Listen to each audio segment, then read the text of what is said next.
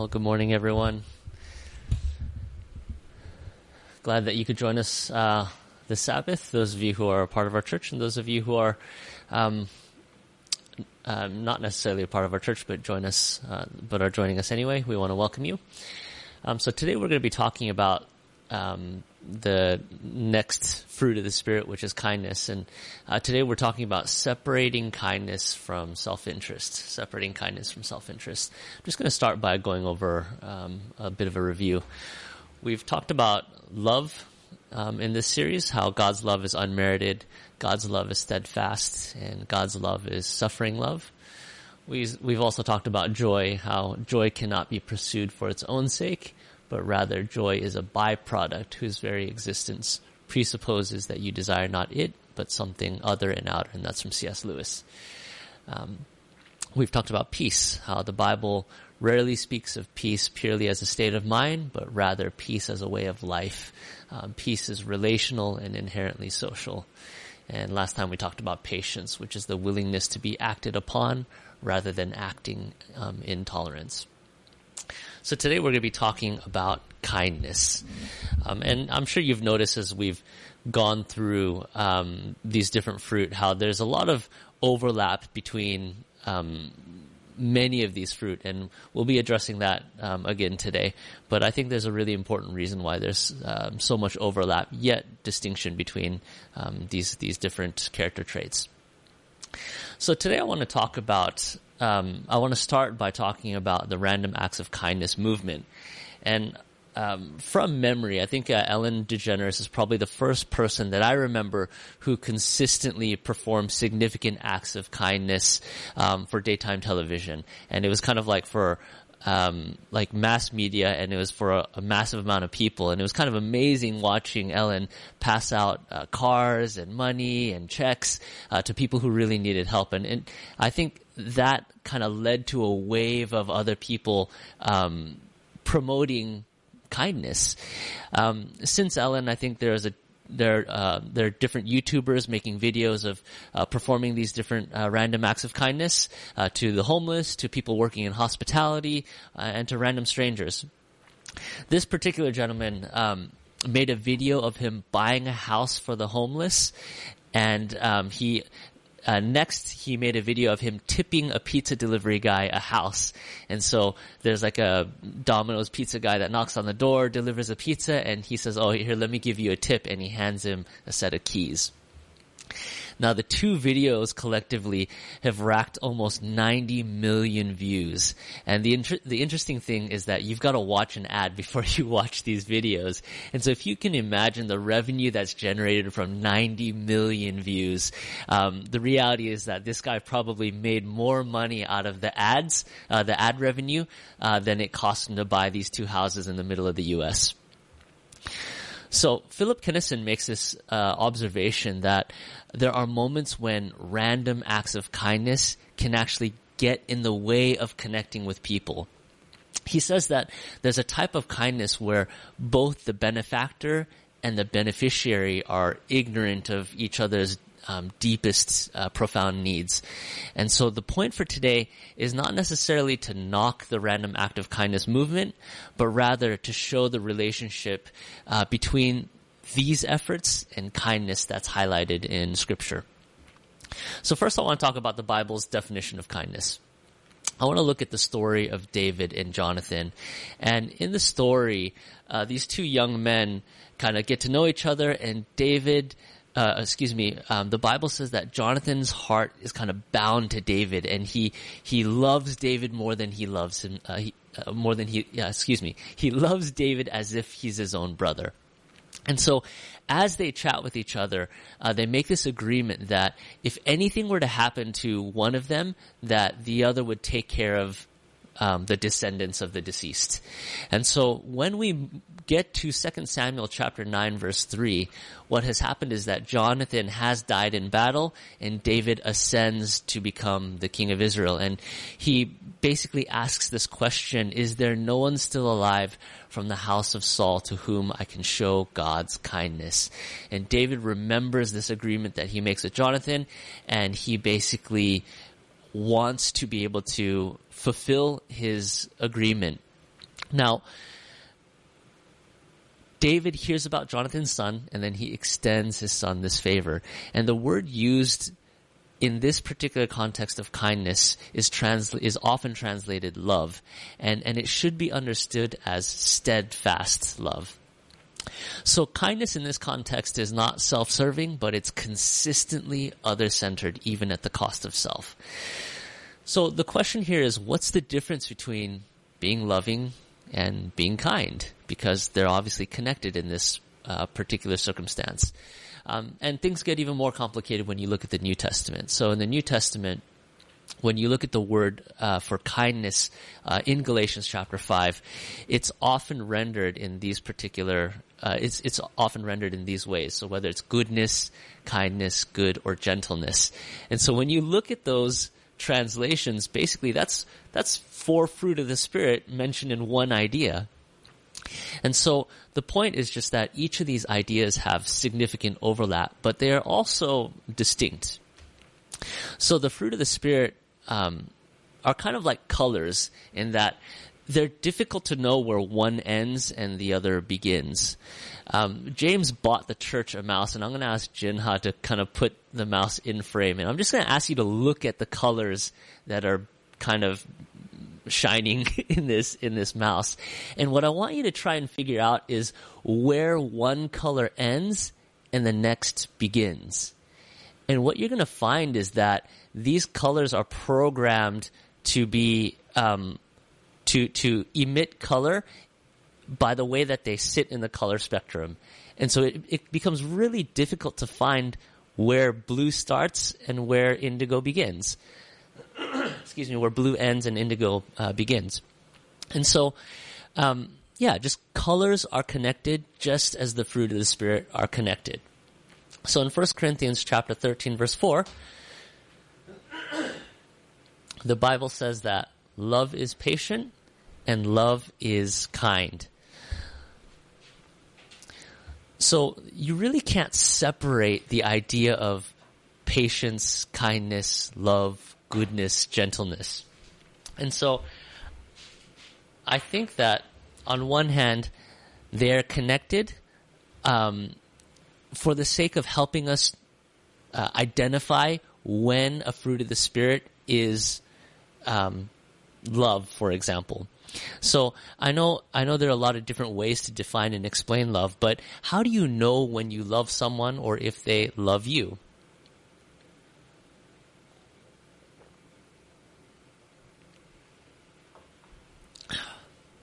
from the Bible's perspective, identifying love can be done by looking at the other virtues that are connected to love. Um, these virtues tell some. Uh, these virtues tell someone when uh, the quality of love that you experience is kind of a genuine quality, when it's genuinely love. So today's virtue um, is kindness. If you love someone, you will then be kind to them.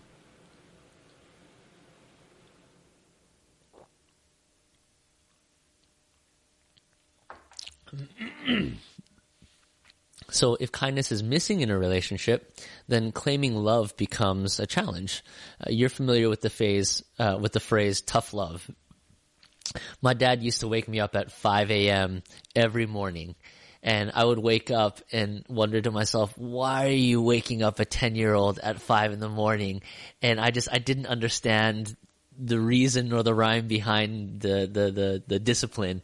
And my dad would say, successful people wake up early in the morning and and I would just be like, I, like, this is so unpleasant. And he would say, I do this because I love you. And I remember thinking, I just wish you wouldn't love me so much. Like, you, you can keep your love to yourself. Kindness is such an important aspect of love because it's one of the most visible attributes of love. We would never say that someone is kind simply because they refrain from an unkind act. Kindness is when someone goes out of their way, often quietly, um, in very concrete everyday actions. So if I could distill kindness, I would say it's about graciously giving and receiving help. We live in a culture where independence is a virtue and dependence is a weakness. There's something attractive about being self-made, and there's something unattractive about inconveniencing someone for help. A relationship of complete dependency is not what I'm trying to promote, but a consistent dependence with reciprocation often translates to a deep meaning of uh, a deep relational meaning. And, and this type of giving is not charity. Uh, it's about giving to someone as if they're your equal. And it's about receiving from someone as if that person giving is your equal. I think the challenge of, of, um, this interaction of reciprocating giving and taking is that finding that genuineness that comes from giving and receiving. I think there are types of giving and receiving that do not lead to a relationship. Um, there aren't necessarily emotions attached to that giving or that receiving. I've got a relationship with my energy company. They give me heating. I really value this. I give them my money. They really value this. But in this important transaction, there isn't a healthy relationship in that if I find out that there's a better deal somewhere else, like I'm gone, right? I'm leaving for greener pastures. Uh, Peter in our Zoom meetings brought out um, an, an, interesting website. Uh, it's energymadeeasy.gov.au, and basically they simplify all the different energy companies in your postal code, and you can find out which rate is actually the best. And I'm sure you've looked at, I'm sure you've shopped for uh, different energy companies where they give different kinds of discounts. So it's actually kind of difficult to find out what's the cheapest rate. Anyway, this website makes it easy. So thank you, Peter. So we've we've looked at what kindness looks like. Let's look at how we can produce kindness. So we've defined it. How do we produce it?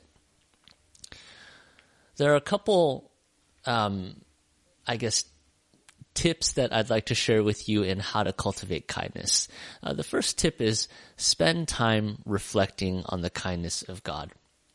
In Ephesians chapter 2 verses 6 to 10, it says, And God raised us up with Christ and seated us with him in the heavenly realms in Christ Jesus, in order that in the coming ages he might show the incomparable riches of his grace, expressed in his kindness to us in Christ Jesus. For it is by grace that you've been saved through faith, and this is not from yourselves. It is the gift of God, not by works, so that no one can boast. For we are God's handiwork, created in Christ Jesus to do good works, which God prepared in advance for us to do. And I'm just going to ask Jinha to um, stay on that slide for a little bit, as I just kind of uh, explore this passage with you. So reflecting on the kindness of God produces an outward focused relational kindness uh, that we've been exploring. So when we're able to acknowledge God's goodness in our lives, it develops gratitude. And from that source or place of gratitude comes genuine kindness. So real kindness is given regardless of the merit of the one receiving, uh, regardless of the merit of the receiving party.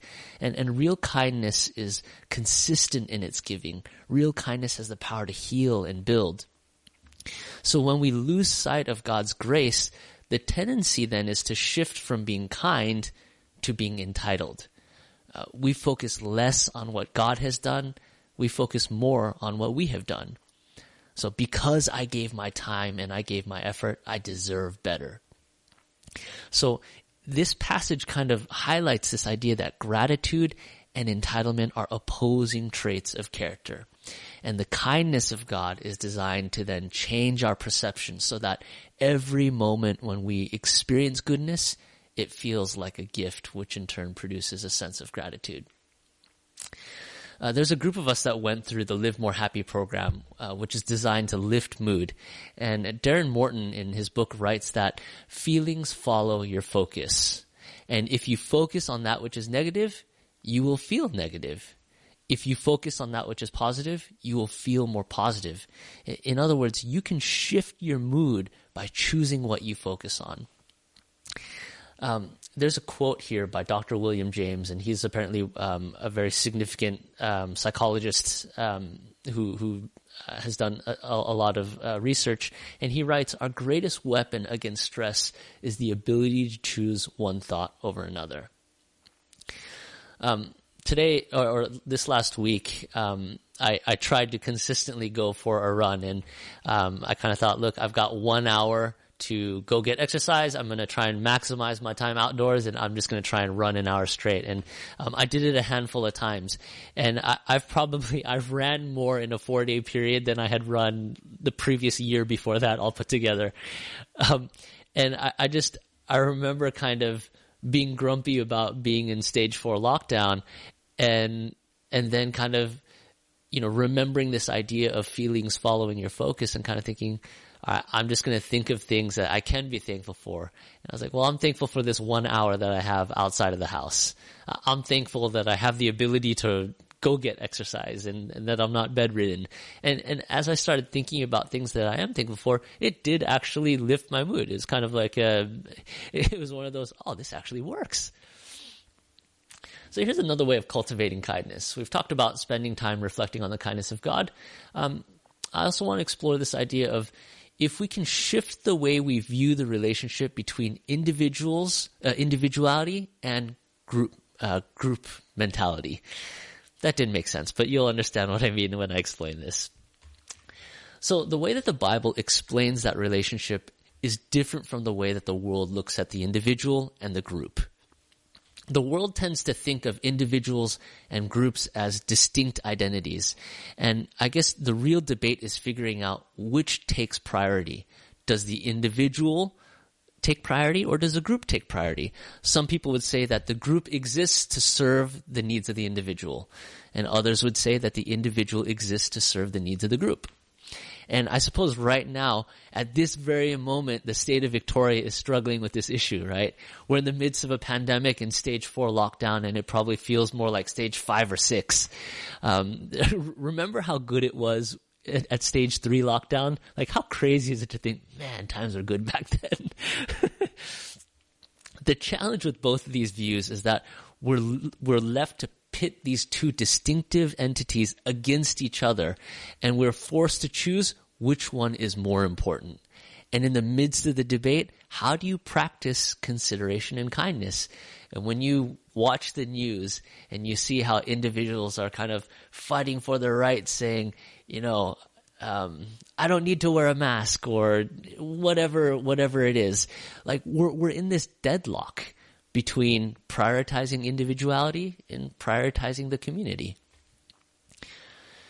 In Romans chapter 12 verses 4 to 6, the Bible gives this insight uh, into this into this difficulty. It says, "For just as each of us has one body with many members, and these members do not all have the same function, so in Christ we, though many, form one body and each member belongs to all the others. So the Bible describes the church as the body of Christ and each of us form a part of that body. Looking at the relationship between the individual and the group shifts when we adopt this approach. Uh, when we look at a healthy functioning body, it doesn't make sense to ask if the body parts exist for the sake of the body or the other way around. It's a mistake to assume you can have one apart from the other. The body part is essential to the existence of the body. The parts of the body belong to each other.